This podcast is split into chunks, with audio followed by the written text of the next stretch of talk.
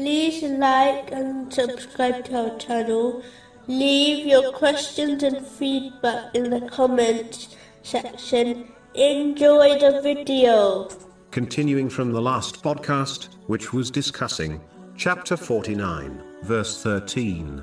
Indeed, we have created you from male and female. Specifically, it was discussing a narration found in Sahih Bukhari, number 5090, where the Holy Prophet Muhammad, peace and blessings be upon him, advised that a person is married for four reasons their wealth, lineage, beauty, or for their piety. He concluded by warning that a person should marry for the sake of piety, otherwise, they will be loser. Put simply, the one who fears Allah, the Exalted, will treat their spouse well, in both times of happiness and difficulty. Whereas, those who are irreligious, will mistreat their spouse, whenever they are upset.